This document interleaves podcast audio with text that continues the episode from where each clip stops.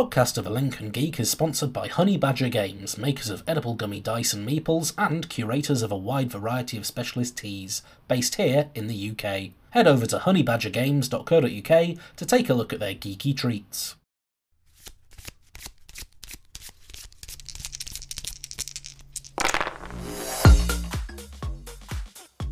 Hello and welcome to Podcast of a Lincoln Geek. I'm your host, the podcast, the general, the Dan Face, and I am joined by my regular friend and regular co-host. We have Pete, the Collector. Say hello, Pete. Hello, Pete. Also known as the Toy Nerd. Yep. I wonder what gives people that idea. For anyone that's watching the video of this, uh, I think we should do like a... Each episode, you'll notice a slightly light, less white space behind him as just the toys start enveloping all available space in your um, in your house. Oh. I mean, I've been slowly building up a bit of a One Piece collection behind me. I've actually been meaning to unbox those Dragon Ball figures. Um, been meaning to unbox some of my One Piece Funko Pops, and that's fair enough. Well, we're not here to talk about your toy collection here today, Pete. uh, we are here doing a game spotlight on uh, well, game spotlights are basically like a, a little dedicated episode just about one particular war game we just want to talk about. Sometimes it's nice to talk about one game a bit more in depth rather than just glossing over several in an episode for a few minutes each.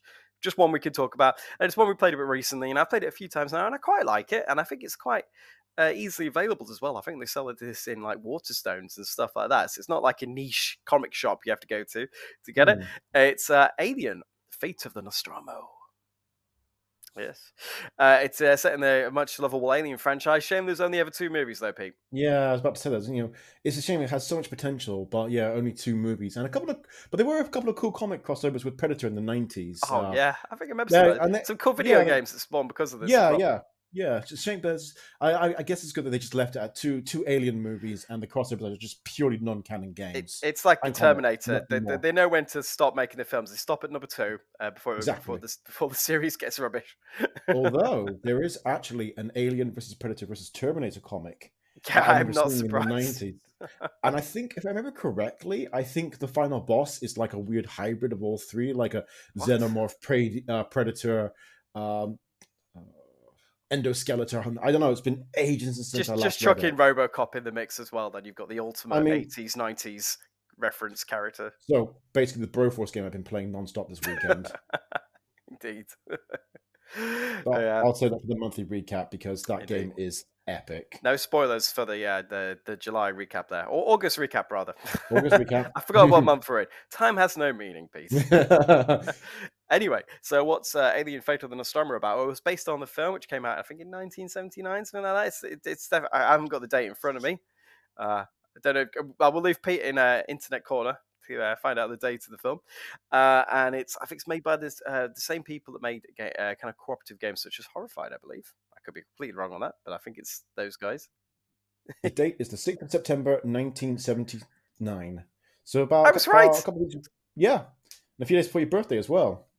Excellent. Well, yeah, it's, it was meant to be. Uh, it's a cool classic film, obviously, hi-fi, uh, kind of um, sci-fi horror film, uh, followed by its more action-oriented sequel, Aliens. Mm. Uh, but it's a very iconic alien, the xenomorph, this the ultimate weapon, just a, a being of no mercy, just just utter instinct, that kind of thing. Uh, and the uh, crew of this spaceship, they discover these aliens uh, from these eggs that then obviously they have to deal with. And it's it's a really tense film. Really, it's a cult classic of its era as well. Uh, and the board game is actually a very faithful kind of recreation of the atmosphere of the uh, the first movie as well. I mean, we tried this we tried this this uh, weekend, didn't we, Pete? Actually, I mean, I played it a few times before, but it's the first time you played it. And what what did you think of it? I really enjoyed it. Um, I was actually going to mention briefly my, my, my own fondness of the Alien franchise. I remember yep. when we were in primary school together, we used to talk, used to play Alien in the playground quite a bit. We played Aliens, didn't we? Yeah, yeah, yeah. That, that shows we were primary school kids and we were watching this eighteen movie called Aliens. Actually, no, I, I didn't watch eight because because I was so scared of the chest burster. I actually didn't watch any of the Alien films until I was much, much older. Oh, okay. The very first Alien film I saw was Aliens when I was visiting you for your birthday in yeah. two thousand nine, I think it was. And there's actually, I remember this, remember this hilariously, uh, like you and a bunch, bunch of our friends were sort of talking about like the, actually the Alien versus Predator games. Uh-huh. And we, it was in the scene where they're in the laboratory and they've got like the chest bursters in, in test tubes. Yeah. And my spider sense went off and said, there's going to be a jump scare. There's going to be a jump scare. And when the, um, when, when the, when the chest burster actually jumped at the canister, I physically jumped, maybe yelled. I can't remember. I think it's a face hugger, isn't it? It's before I yeah, it's face hugger. Sorry, it's sorry, face hugger. Yeah, face hugger. And it hits against the glass canister, doesn't yes, it? Yes, that's it. Yeah. yeah. And I remember you guys were you, you guys were talking about like the A V P games. Just stopped, looked at me, laughed, and then went back to the conversation. I, I was going to say, if you didn't watch it when we were at school, then it must have just been must have been, just been me that's horrifically desensitized. This makes a lot yeah, of sense, yeah, actually, Pete. Yeah, because I, I then I then watched. And then I watched Alien like about me like a year or two later, and the chest burster scene. Like I have been dreading that since I was a kid, and I watched it, and I'm like, wait, that's it? You know, like I was picturing, you know, like innards and everything flying out in every single direction. You know, like like um like like the chest literally like rips open. You can see like the rib cage and everything, but it's like no, it just pops out his stomach. And I'm like. Spray, oh. spray some tomato ketchup on the cast, yeah. the cast and crew. Actually, that's one thing I love about that scene is I do go on a massive tangent. Uh, no one know, knew what was going to happen. Yeah, I think only the person that got I forget his name. Um, only Kate, Kane, William Hurt. Yeah, William Hurt. That's it. Yes, only he knew what was going to happen. Yeah. The rest of them were just like stuff will happen. And I think I know they also sprayed loads of fake blood on the woman that's not Sigourney Weaver. I apologize, I cannot remember. Yes. I remember all of their names really well. I've seen this some lots of time. Uh, yes, it's, yeah. a, it's a really fun little behind-the-scenes snippet there, mm. uh, and that's why the reactions of them are so perfect in that scene because they literally would they didn't know what to expect, and mm. then this little uh, mechanical alien burst out, which was groundbreaking in the seventies, like oh, late yeah. seventies, uh, and then sprayed blood, and most of the blood was aimed at this this one uh, female cast member. Bless her. And she just ah. just covered in the blood. It was uh, I think yeah. She has to cry. Pardon? I think she has to cry because of just how much fake blood is sprayed in her face. Probably. I could be mistaken, she but yeah, was in, she, she probably was in shock because she wasn't. Yeah. The filming standards were a bit different in the seventies, I think. Where they could just, mm. I mean, just traumatized their cast members. Yeah. Well, anyway, just to go back onto topic, uh, the uh, board game Fate of the Nostromo is obviously set in the first movie, so there's only one alien, but. It's not that that's still quite a big problem because you're on a ship full of uh, you're like space truckers and you'd have a single gun on the ship. mm. So you have to find all the creative ways to deal with the uh, uh, the alien menace. Uh, so to represent this in game terms, you've got like um, uh, three random objectives objectives you need to try and achieve. And it's a co-op game, so you're working together with your, with your teammates. Um, and these are all based on things that happen in the movie. For example, they might want to get like... Uh, Uh, certain equipment to a certain room or maybe get some oxygen tanks to their spacesuits just to prepare in case they need to evacuate. All kind of things that fit the theme of the movie. And it's like a random deck of objectives. So every game can be slightly different depending on what you need to do. And then once you've achieved these objectives, you then have a, like a secret final objective, which is based on, again, something that could happen in the film. Uh, like, for example, the ship is about, you have to sh- set the ship's self-destruct mechanism and then escape off the ship. Uh, or you could, for example, try and flush the alien out the airlock. Um, in terms of a gameplay, it's, uh, it's a pretty simple, it looks, dis- it's deceptively simple, I think, once you get the yeah. actual hang of it. Because there's only a few actions you could do. You kind of have to move around the ship, uh, which costs an action. You can um, pick up items, which costs an action. And each character's got like, I think four is the base number of items for most of the characters. Um, yeah. You can you can trade, obviously. You can create new items, which I really like as well. I love it, like a good crafting mechanism in a game. Uh, and you can um, uh, obviously like put items in vital places. You can drop them, whatever. So like if you got an oxygen canister, you can drop it near the uh, the spacesuits, whatever. Uh, Once you've done that, the alien has its go, and this is all based on a, a deck of, like an encounter deck, which determines which way the alien moves and that sort of thing, and how much it will attack you for if it reaches you. And uh, what makes this game similar to um, games like Horrified and probably Buffy as well, they're all very similar. You've got a universal health bar, haven't you? You've got um, mm. you have like a, a morale meter in this game. So if you do encounter the alien, either by it bumping into you or or any other means, uh, then you don't actually die. You just lose morale. So in this, it basically just scares scares your uh, one of your characters. Then they leg it, and you lose morale. And if morale hits zero, effectively, I guess you will give up, and the alien eats you all. I mm-hmm. guess. I guess that's the actual thing, uh, which is interesting. I mean, um, I would.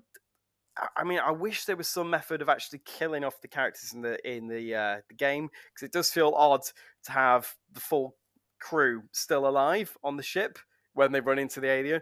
But I can see why they didn't incorporate that, because you don't really want player elimination in a um, co-op game, do you? I guess the only way they could do player elimination is if uh, if you got below, what's the maximum players? Is it four or five? Because there are five characters. I think, it's, is, I think it's four. I think four. Yeah, four makes sense. I guess the only way they could maybe do it is if uh, if they say, you know, you two player game like we did, you've got three characters in the box. Yeah. Uh, if the alien encounters encounters your character, that character dies, and you got to replace them with the other one. That's probably the only way I think they could do it, because mm. I agree. Um, going back to another cult classic eighties film, uh, The Thing, mm-hmm. when we played that a few months ago, and I think Liz got killed off, admittedly, in like the final Fairly couple of rounds. End, but yes, still but yeah, it was like yeah, yeah, and I, I felt guilty because I think I was like prompting the rest of the Thing players to eat her, mm-hmm. thinking she'd join us. But yeah, no, I agree, because um, and that's the problem I've had with like other games like Bang. If I could go on a massive tangent where players get eliminated, and then because the game drags on or we use expansions yeah. and make the game even longer, they're basically just sat around waiting for the game to end so we could play something else. So yeah, I, I agree. I mean, it, it's less. It's less realistic to the to the franchise so that the alien doesn't actually eat the players, but at the same time, it, it prevents them from just sitting around for half an hour waiting for the game to end. Although saying that's actually quite a quick game as well. It is quite quick, yeah. We played it twice in an hour and a half, didn't we? and, and and it was your first game as well, so you were learning the rules. But it's once you actually know the basic turn structure, it's really simple. Yeah, it's a lot like Horrified, as you mentioned, in that you have like player does an, does an action, and then a deck controls the monster. But it's very, very interesting how different the alien is, because obviously with Horrified, you've got the, the the six different monsters, and I think up to I think three or four can be in play. And it's a case of, well, this card comes out, but it only affects some of the monsters. So, you know, maybe you, you pass a turn. Whereas with the this one, the alien, I think for most of the cards we drew, will move. It does, and yeah. it can very, very quickly uh, creep up on you, because I think. Um, I know at one point, I think we encountered the alien and then almost instantly after encountered the alien again and took a lot of morale damage almost instantly. I think that's part of the reason why we lost that game. But yeah, and I, I actually quite like that. And also the fact that the alien will always move, or, sorry, is very likely to move, I think also kind of like helps uh, affect the strategy, because I think there are a few times when you and I were like, whoa, we should attack the alien and do this. And I think I said to you, but hang on a second, we're pretty much right next to the nest, because I think if you use the flamethrower on the alien, it goes back to its nest.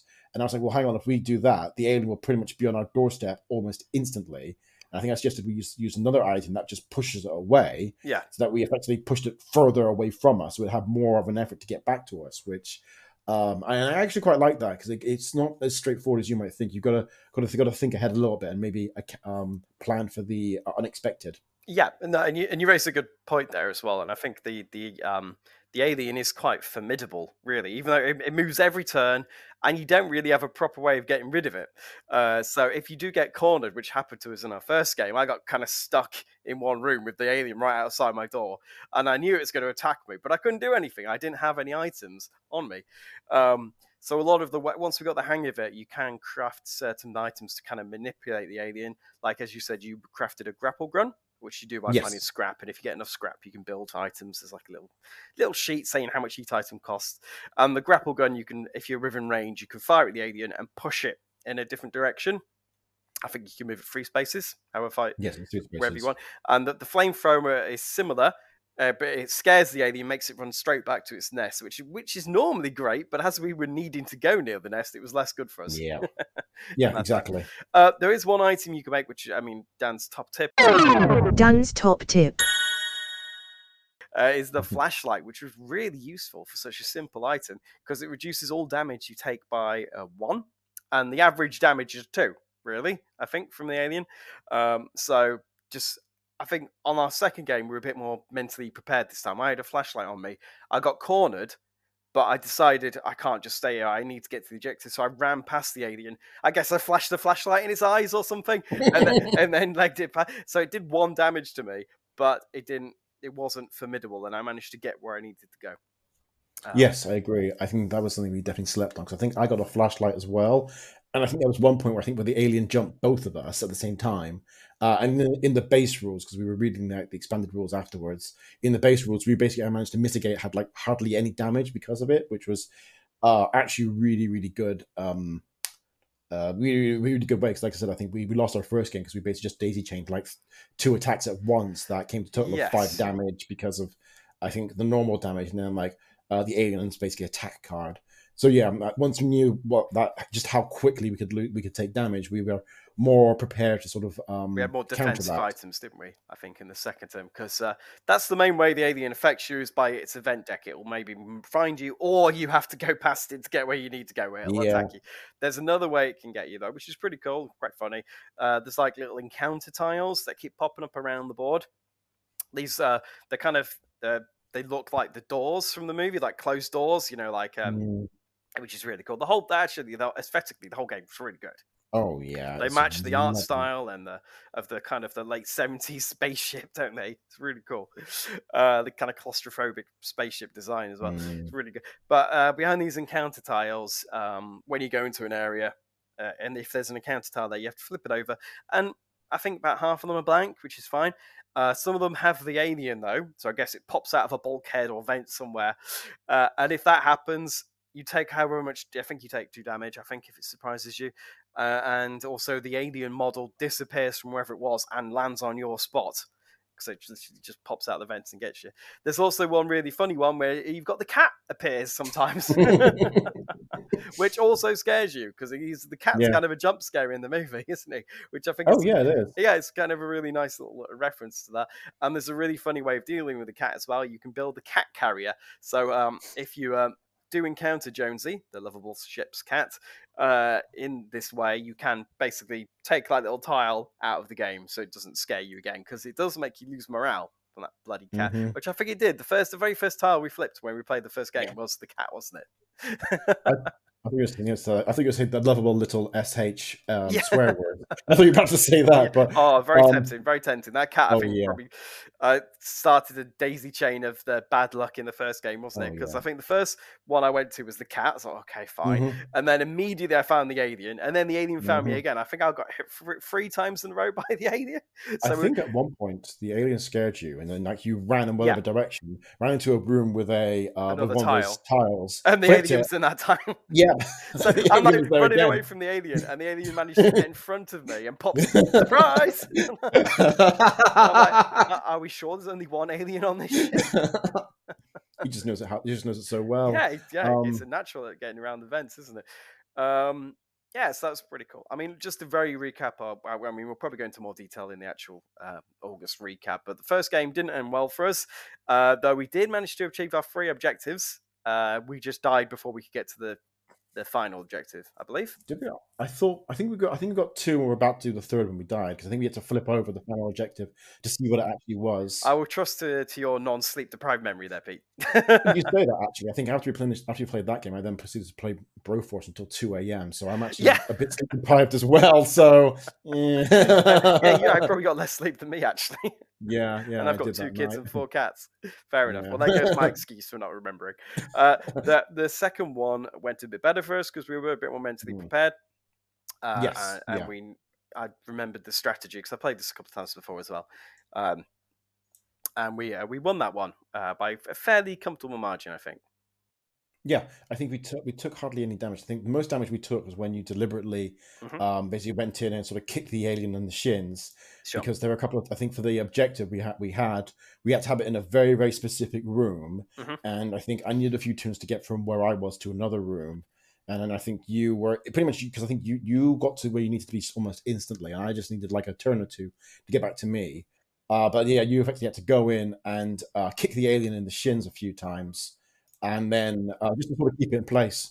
I had to keep using myself as bait, basically, to keep this in one area. But because I had a electric prod and a flashlight, I was reducing the damage I was taking each time.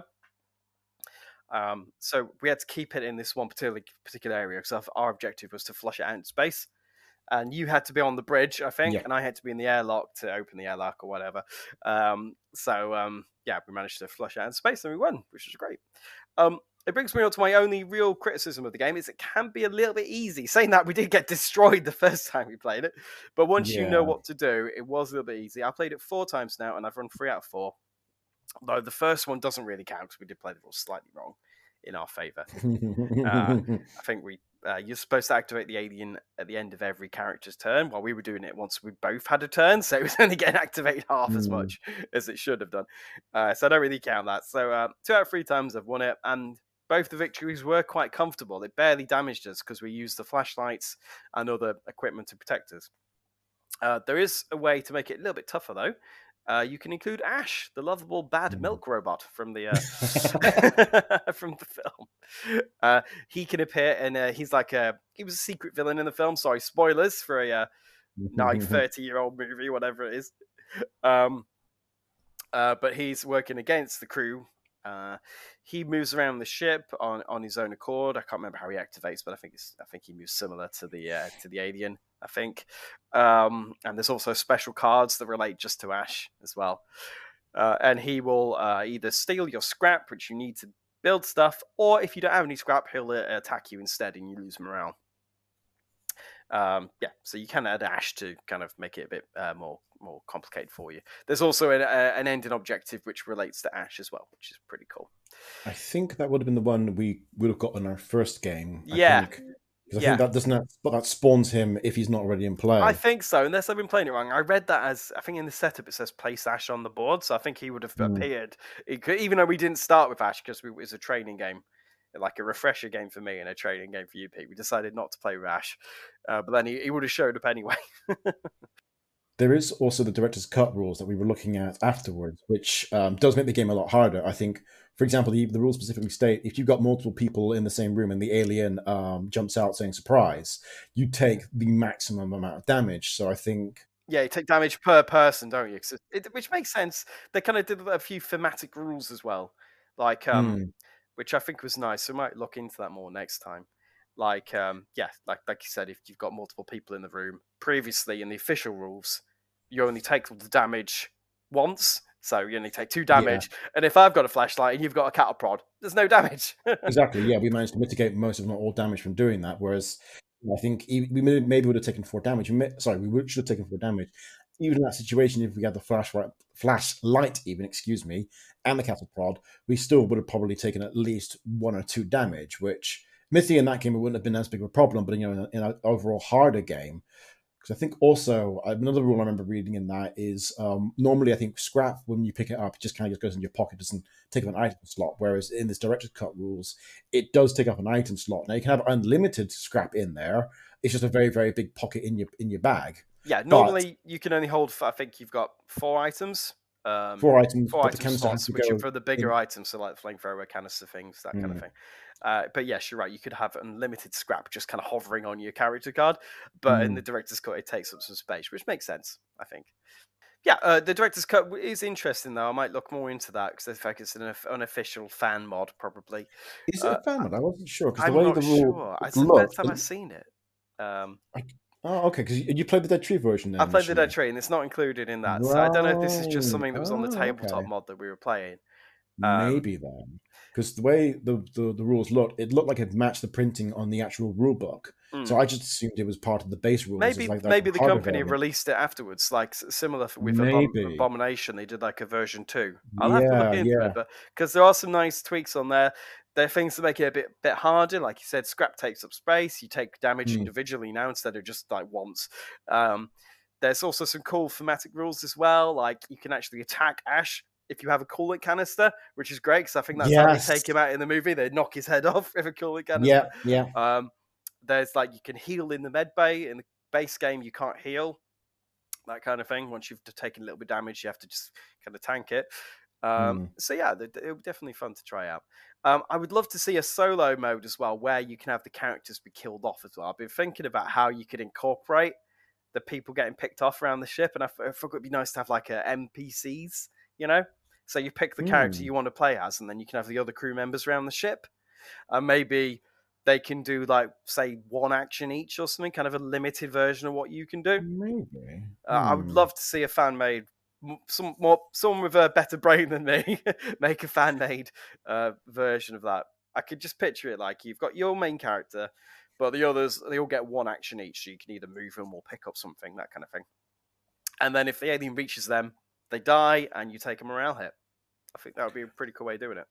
I agree, yeah. I think the way I was thinking it was, um, there's this game called Zombie U that was released on the Wii U, and it's a zombie survival game, but one of the interesting mechanics is when your character dies, they turn into a zombie, And if you want to get whatever items they had, you have to find your former zombie self, kill them, and then loot the body. That's what I was thinking for this, was that uh, when the alien um, scarfs down your, ca your character A, everything they're carrying just drops on the floor. And if you want to go, say, pick up that canister or that cattle prod, you then have to go from where you are down to their room and pick up what you want. But if you combine that with, say, the, uh, the director's cut rules, you know, yeah, you can maybe pick up all their scrap. You can maybe pick up one or two of their other items, depending on what you're carrying. Sure. Um, that could be actually, yeah, that could be quite an interesting one. Cool. Okay. Well, I feel like we've had a good, uh, yeah, basic chat about the game there. Please check it out, everyone. It is a good game. I haven't heard many people play it. Uh, it's, I think it's a great game set in the Alien franchise. Also check out Aliens: uh, Another Glorious Day in the Corps as well. We should probably have oh, a follow. We, we should probably have that. a follow-up spotlight about that one, because we played yeah. that one. We completed the whole campaign on that, didn't we? Back in the day. That was loads of fun. I loved that game. Yes. So, um, so I would love an Aliens game marathon. Just do start with Fate of the Nostromo, and then go on to Colonius, uh, the Colonius, Another Glorious Day in the Corps. That'd be the perfect no, game enough for me. Only thing I will say though is whoever plays Ripley has to play the, play her in both games. Oh yeah, yeah, yeah. and then yeah. she and then she dies. I mean, she dies, and shouldn't be going over though. Yeah, but well, saying that, we did have a, a time paradox, because we um. the only two people True. that died in our Glorious Day in the Corps campaign was a Ripley and Hicks, which you could argue are yes. the two leading characters in the movie. So basically, it was just the extras that survived our version of it, which was quite funny. Uh, the memories. All right, well, I think I'm going to put a cap to it there, Pete, unless you've got anything else you want to talk out about the game. What I was going to say was, I remember first seeing this in, in Waterstones, ooh, maybe about, about Christmas of last year, I think it was, and this game's been on my radar for a while. I kind of keep forgetting about it, but I do need to sort of pop into Waterstones at some point in the not too, too distant future and buy the dread, buy the Dead Tree version even, excuse me, um, just because it would look fantastic on my shelf, and I mean, you know, I love collecting things, and I love the Alien franchise, so sure. naturally I need more Alien stuff in my collection. Of course, the collection must expand. Great. Well, uh, yeah, that was a fun talk, Pete. Thanks for your time. Um, thank yeah. you, everyone at home, for listening to us uh, ramble on for twenty to thirty minutes about board games and other geeky stuff. Whatever you're doing, we appreciate you listening to our little show. Uh, as always, we have a website, uh, D O A L G dot co dot U K, or we have the longer version, which no one ever types, but well, it's there for you, just in case. It's uh, diary of a Lincoln Geek dot com. We've also got Twitter, uh, Facebook, all the other social stuff, which I don't touch. That's Chris's stuff. We'll leave that to him. Well, uh, again, thanks for your time. Thanks for your time, Pete. Always good to talk to you, buddy. Always good to talk to you as well, mate. And for everyone listening at home, walking the dog, doing the dishes, whatever you're doing, thanks for listening to our little show. And always, always, always be gaming. Bye. In space, no one can hear you scream. Unless it's me. Unless you can, it's Pete. Hear me. You can still hear him scream wherever he is. Excellent ending, Pete. I'm going to end it abruptly there. Bye. Bye.